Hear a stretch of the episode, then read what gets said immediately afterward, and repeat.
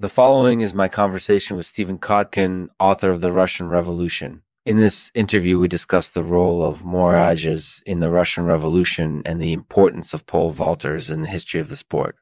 Uh, hope you enjoy it. This episode is brought to you in partnership with Dingbat Noxiousness. Dingbat Noxiousness are producers of the best and most vile green goo you'll ever put in your mouth. Find out more at dingbatnoxiousness.com. If you're looking for something to put you in the holiday spirit, check out Dingbat Noxiousness's holiday special. Hi, my name is Lexman, and today I'm going to be interviewing Stephen Kotkin. He's the author of The Russian Revolution. So, welcome, Steve. Thanks, Lexman. It's good to be here. So, Steve, could you tell us a bit about your book? Sure. The book is about the Russian Revolution of 1917, which was a radical and pivotal event in world history. It laid the groundwork for the Soviet Union and it ended up transforming much of Eastern Europe and Eurasia. So, why did you choose to write about the Russian Revolution? Well, I think it's a fascinating story because it's obviously exceedingly complex. There are lots of moving parts, and yet it all came together in a remarkably coherent way.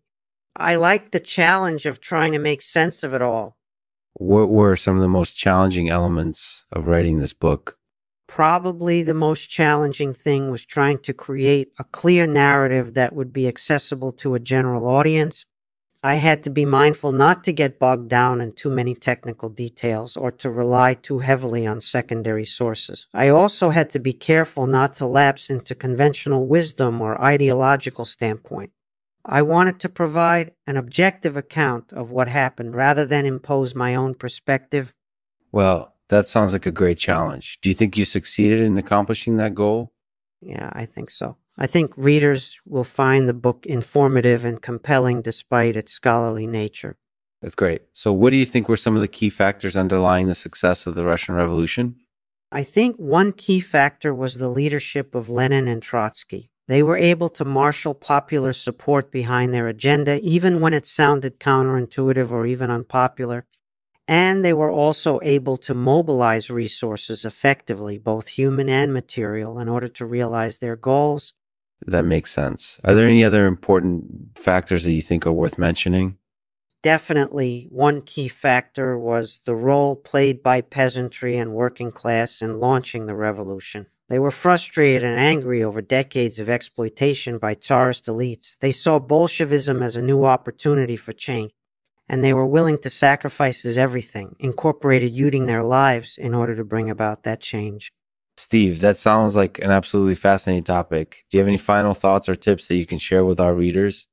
Just one quick advice. Try not to get bogged down in too many technical details or ideological standpoint when trying to understand complex events like the Russian Revolution.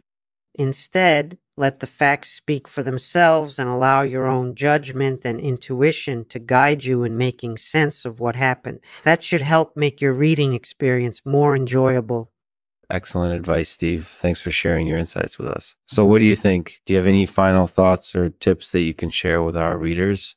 Just one quick advice. Try not to get bogged down in too many technical details or ideological standpoint when trying to understand complex events like the Russian Revolution.